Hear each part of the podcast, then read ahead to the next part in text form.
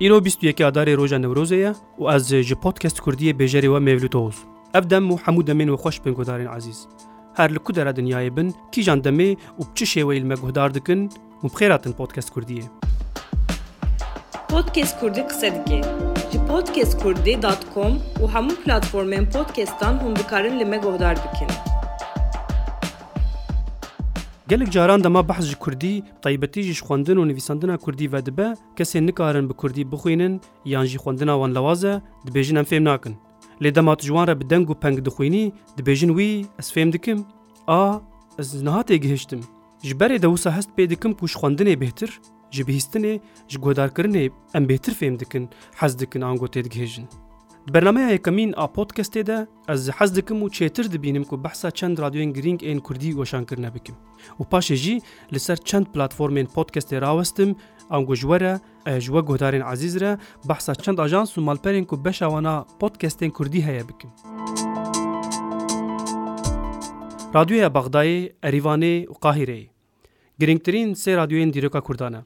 Her sê radyo jî ne ji aliyê Kurdan ve hatibûn vekirin lê weşana xwe bi Kurdî dikirin. Ango beşên Kurdî yên radyoyên Bexdayê, Qahîrê û Erîvanê hebûn. Ev her sê radyoyên girîng li dewletên cihê û bi armancên cuda cuda hatibûn damezrandin jî lê bi demê re û heya astekê dem û derfet dîtine xwe ji van armancan rizgar bikin û bibin platformeke belavbûna deng û awazên Kurdî. Her wiha ji bilî Radyoya Bexdayê, Erîvanê û Qahîreyê ez dixwazim ji guhdarên me yên ezîz re behsa çend radyo û ajansên navdewletî bikim ku di dema me ya îro de jî beşa wan a kurdî heye ango li ser websaydên xwe, malperên xwe hin beşên bernameyên kurdî wekî podcast belav dikin. SBS Kurdiya Avustralyayê, Zayele, Ango Radyoya Swêdê, Dengê Amerîka, Dengê Rûsya û Vîdyar Kozmo. Weşana ewil a radyoyê bi zimanê kurdî di salên hezar û neh sed û bîst û sê bîst û nihan de li Yekîtiya Komarên Sosyalîst yên Sovyetê li herêma Transkafkasyayê dest pê kiriye. Akademisyen û lêkolînerê kurd Emîr Hesenpûr di pirtûka xwe ya Li Kurdistanê netewperwerî û ziman de dibêje, Weşanên yekem ên radyoyê yên bi zimanê kurdî di sala hezar û neh sed û bîst û sê û bîst û nehan de li SSCB'yê hatine kirin.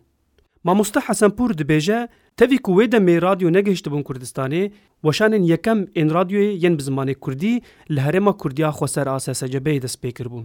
Lê derbarê van hewldanên pêşî de zanyariyên me gelek kêm in. Li gorî zanyariyên Hesenpûr, cara ewil di hezar û neh sed û sî û şeşan de îstasyona radyoyê ya kurdî hatiye damezrandin û hezar û neh sed û sî û şeşan de rojane pazdeh deqiqa weşana bi kurdî dikir. Di sala hezar û neh sed û pêncî û çaran de dema weşana kurdî bûye saetek. Her wiha tê zanîn ku dema Şerê Cîhanê yê Duyemîn de Îngilîzan û Fransîyan gelekî sînordar be jî weşana kurdî kirine û ev weşan piranî weşanên propagandîst bûn û car caran cih didan muzîkên kurdî.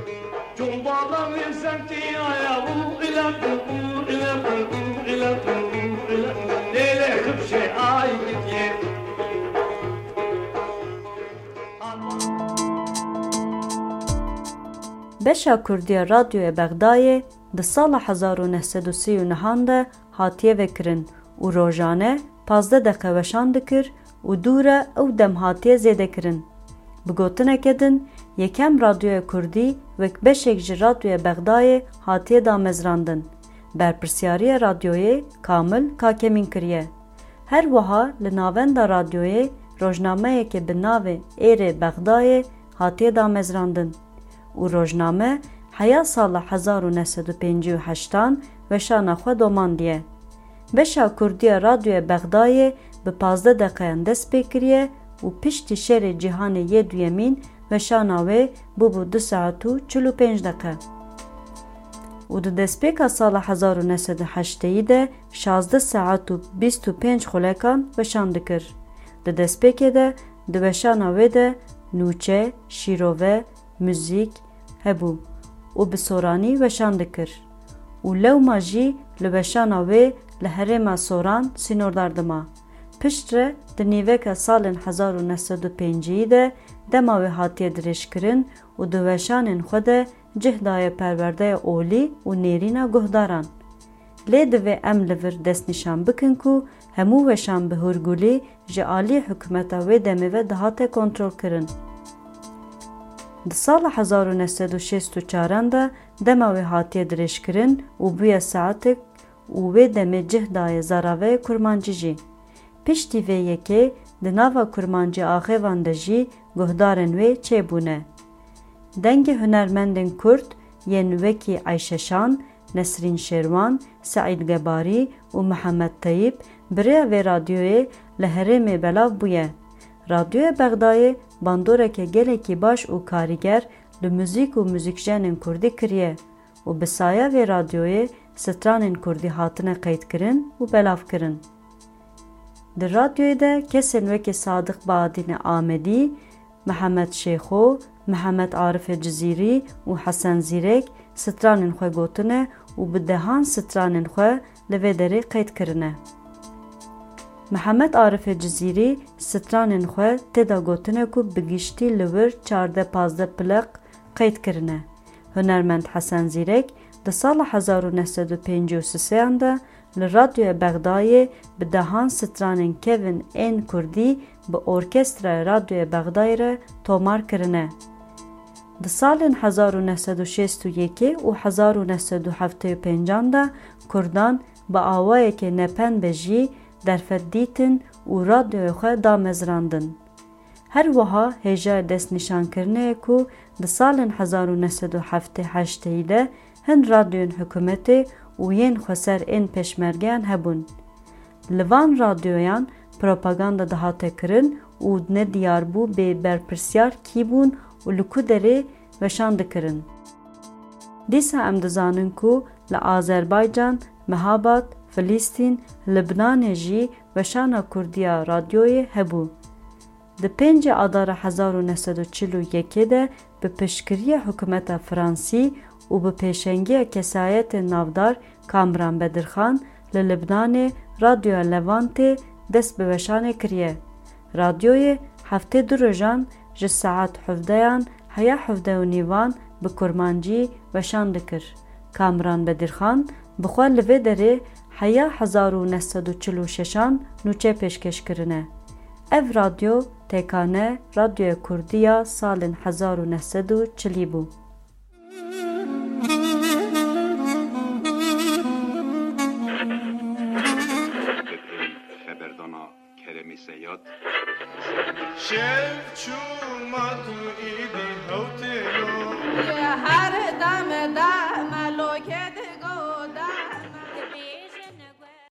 Radyoya Erîvanê Radyoya Erîvanê di yekê meha çile ya sala hezar û neh sed û pêncî û çaran de dest bi weşana xwe kiriye.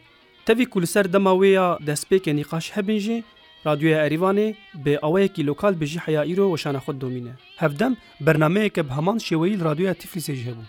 Ji destpêkê Hûeya îro bi dehan nivîskar, hunermend û rewşenbîrên Kurd ên wekî Casimê Celîl, Xelîlê Çaçan, Nûra Egît, Mikaîlê Reşîd, Şikoyê Hesen, Wezîrê Êşo, Fêrikê Ûsiv, Ehmedê Gogê, Şeroyê Biro, Egîdê Cimo, Keremê Sayad û her wekî dî bi deng û hunera xwe çanda Kurdî di radyoyê de belav kirine û xizmeteke mezin di warê naskirin û berfirehkirina çand huner û muzîka kurdî kirine. Weşanên Radyoya Erîvanê xwe rû bi zaravayê kurdî-kurmancî bûn. Saya ked û xebata kesayetên wekî Heciyê Cindî, Casimê Celîl, Emînê Evdal, Xelîlê Çaçan ango Xelîlê Muradov di sala hezar û neh sed û pêncî û pêncan de dest bi weşanê kiriye. Casimê Celîl yekem berpirsyarê radyoyê bû, piştî wî Xelîlê Çaçan bîst salan berpirsyarî kiriye. Hevjîna Xelîlê Çaçan Eznîva Reşîd piştî bîst salan bêjeriyê spîkeriyê kiriye, di sala hezar û neh sed û heşteyî de ji ber emrê xwe yê dirêj dest ji karê radyogeriyê berdaye. Di dema Casimê Celîl û Xelîlê Çaçan de hunermendên wekî Karabetê Xaço, Şeroyê Biro, Seîdê Şemedîn, Reşîdê Baso, Efoyê Esed, Egîdê Tacir, Memoyê Silo, Şibliyê Çaçan, Xana Zazê, Aram Dîkran, Egîdê Cimo û Şamîlê Beko di radyoyê de distirên.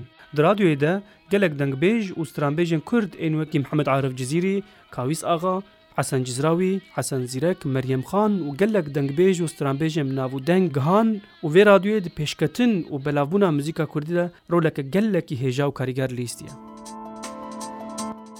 Beşa Kurdî ya Radyoya Kahîreyê di yekê Hezîrana hezar û neh sed û pêncî û heftan de dest bi weşana xwe kiriye.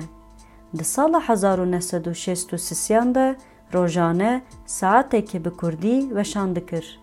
Di sibata hezar û neh sed û şêst û heştan de beşa kurdî yê Radyoya Kahîreyê ji ber fişarên zêde yên şahê Îranê Mihemed Riza Pehlewî, serokê Iraqê Ebdulselam Arif û serokkomarê Tirkiyeyê Cevdet Sunay hatiye girtin. Radyoya Kahîreyê bi xwendina Quranê dest bi weşanê dikir û piştre sirûda neteweyî Ey Reqîb lê dida. Vê radyoyê li Iraq, Îran, Ermenîstan, beşek ji Yekîtiya Sovyetê, Libnan, Urdun û tevahiya Misirê dikişand. Berpirsyarê beşa kurdî yê Radyoya Kahîreyê Şêx Emer Wejdî El Mêrdînî bû. Serokkomarê Iraqê yê berê Fuad Mehsûm demekê li wir kar kiriye. Bernameyên radyoyê, nûçeyên rojane, analîzên bûyeran, nameyên guhdaran, dîroka Kurd û Kurdistanê û çand û hunera Kurdî bûn. Vê radyoyê karîgerî û bandoreke mezin li civaka Kurdan dikir.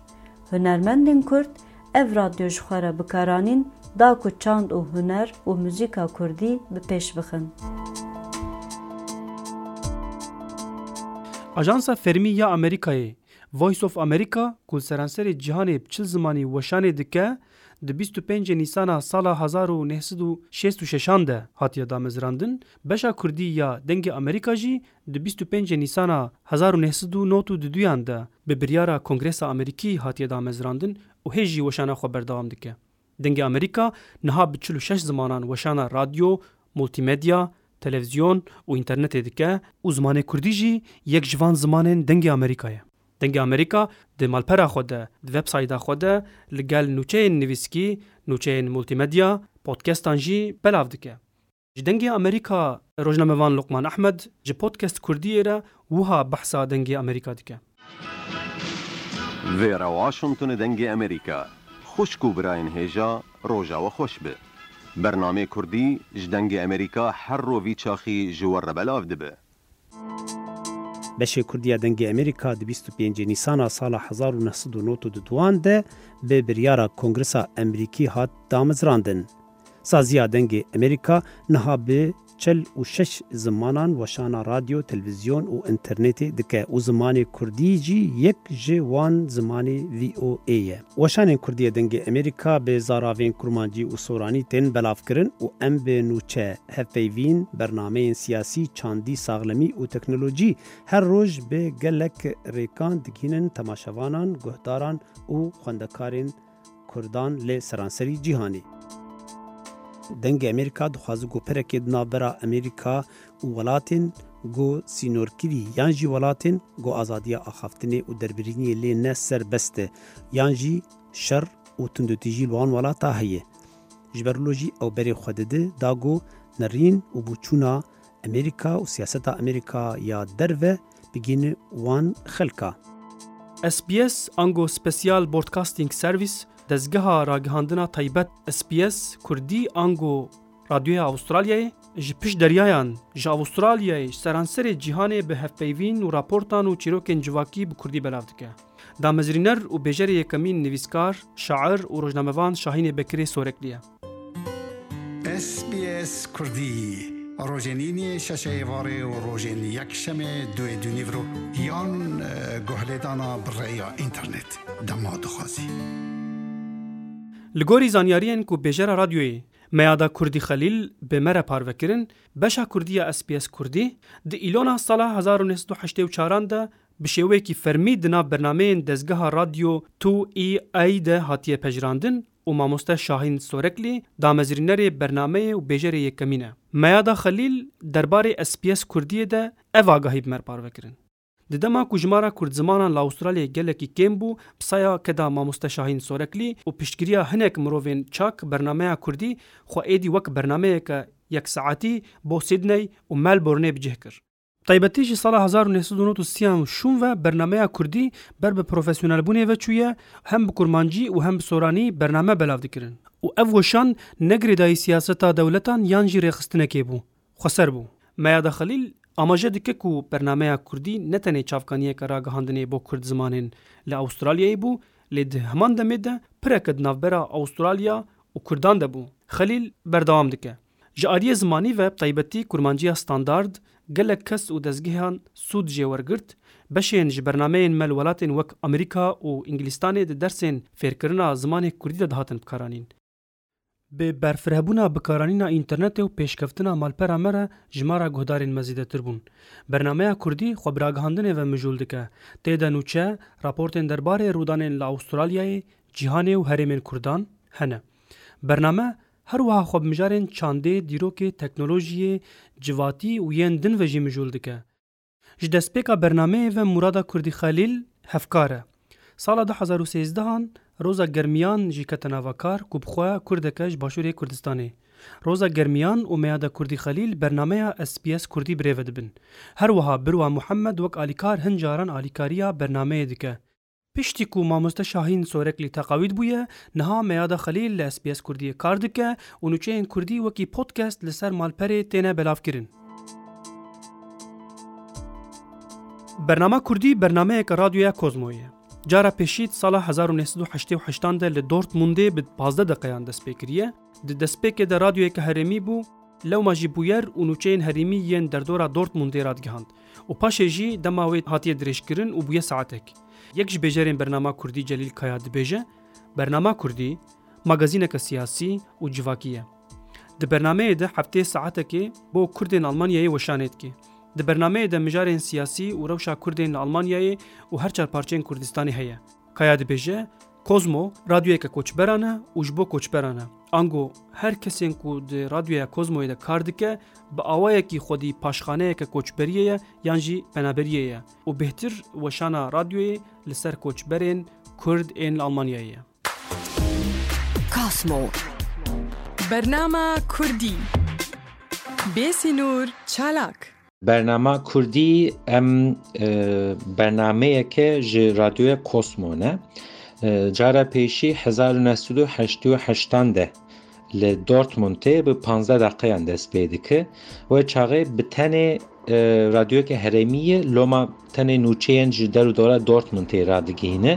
Lê paşê saetê wê tê dirêjkirin û dibe saetek û em niha magazîneke hem siyasî ne hem jî civakî ne. Ango em weşanê dikin ji bo Kurdên li Almanyayê. Em Kosmo radyoyeke koçberan e ji bo koçberan. Ango her kesê ku di radyoya Kosmo de kar dike Bi awayekî xwedî paşxaneyeke koçberiyê yan jî penaberiyê ye. Em bi du awayî ne hem ji bo Kurdistanê hem ji bo Almanya dikin. Lê wekî me got bêhtir her tiştê me jiyana koçberên Kurdên li Almanyayê ye. Beşa Kurdî ya Radyoya Swêdê bi du zaravayên Kurdî, Kurmancî û Soranî, raport û nûçeyên derbarê Swêdê û revenda Kurd li Swêdê pêşkêş dike. Radyoya Swêdê di şeşê berfanbara du hezar û yekê de li paytexta Swêdê li Stockholmê dest bi weşana xwe kiriye. Navê beşa kurdî di destpêkê de Zayele bû lê di sala du hezar û pazdeh an de navê xwe guhertiye û bûye Radyoya Swêdê. Ji Radyoya Swêdê Beşîr Kavak derbarê Radyoya Swêdê û weşana beşa kurdî ya radyoyê de ji Podcast Kurdiyê re axivî û da zanîn ku di sala du hezar û pazdeh an de bi zêdebûna platformên dîjîtal ên înternetê û malperên înternetê û podcastê weşanên wan ên li ser FM'ê rabûne û navê Zayeleyê hatiye guhertin û bûye pişka kurdî ya Radyoya Swêdê. Kavak ji me re behsa redaksiyona beşa kurdî û çarçoveya weşana wê kir. Di sala du hezar û pazdehê de bi Zêdebûna platformên dijîtal weke înternetê û malperên ser înternetê û podcastê wana weşanên me yên ser FMê rabûn, pişka kurdî yanî zayela êdî nav jî hate guhartin bû pişka kurdî ya Radyoya Swêdê û em bûne beşek ji navenda nûçeyên Radyoya Swêdê ku jê re dibêjin êkot. Ji hingî ve raporên me li ser înternetê malpera radyoya înternetê têne weşandin bi taybetî û rojê navbera du sê deqeya kurte nûçeyan em bi weke podcast didin her roj rojê nava heftiyê. Redaksiyona me weke pişka Kurdiya Radyoya Swêdê redaksiyoneke nûçeyî ye û çarçoveya nûçeyên me jî Swêd e. Derveyî nûçeya tiştê dî hema hema em çênakin. Weşan bi kurmancî, zaravayê kurmancî û soranî têne dan û em çar nûçegehan li wir kar dikin. Yek ji radyoyên navdar li cîhanê jî Radyoya Dengê Rûsyayê bû ku beriya heştê û çar salan di bîst û nehê mijdara sala hezar û neh sed û bîst û nehan de li paytexta Rûsyayê li Moskovayê bi navê Radyoya Moskow bi zimanê rûsî dest boşanê kiriye. Piştre navê wê vegûheriye û bûye Radyoya Dengê Rûsyayê û beşên almanî, frensî, îngilîzî jî tê de hatine vekirin. Radyoya Dengê Rûsyayê bi çil zimanên biyanî bernameyên xwe li ser pêla kurd û pêla FM'ê diweşand. ku zimanê kurdî jî yek ji van zimanan bû û di nozdehê gulan a sala du hezar û heştan de dest boşanê kiriye. Radyoya Dengê Rûsyayê sêzdehê nîsana du hezar û pazdeh-an de veguheriye ajansa nûçeyan a Sputnikê. Weşana radyoyê ya bi zimanê kurdî ku di çarçoveya malpera Sputnik Kurdistanê de weşana xwe berdewam kiriye, Di sihê kulana du hezar û hevdehan de hatiye girtin. Di bîst û nehê hezîrana du hezar û hejdehan de jî bi biryara Rêveberiya Ajansê beşa Kurdî ya Sputnikê bi tevahî hatiye girtin. Belê guhdarên ezîz, piştî ev qas ajans û radyoyan em werin ser mijara Podcast Kurdiyê. Ez dikarim bêjim ku em xwe dispêrin van tecrûbeyên radyoyê û podcastan. Podcast Kurdî platformeke podcastê ye ku îro di bîst û yekê Adara du hezar û bîstan de dest bi weşana xwe dike. Koordînatorê Podcast Kurdî Mihemed Salih Bedirxan û Rabiha Çetîn in. Desteya weşanê ji Fatoş Yildiz, Roza Sierra û Mevlût Oğuz pêk tê. Podcast Kurdî ango ez û hevkarê xwe Mihemed Salih, Fatoş û Roza em ê hewl bidin bi nûçe, dosya û analîzan xwe mal mal ser bûyeran hinekî bidin alî. Helbet derbarê edebiyat, çand û huner, siyaset, sînema û jiyanê de jî wê podcastên me hebin. Hûn dikarin li ser malpera me podcastkurdî dot com û hemû platformên podcastan raportên me guhdar bikin. Heya bernameyeke din, her şad û bextewer bin. Dem baş. Podcast Kurdî qise dike. Ji podcastkurdî dot com û hemû platformên podcastan hûn dikarin li me guhdar bikin.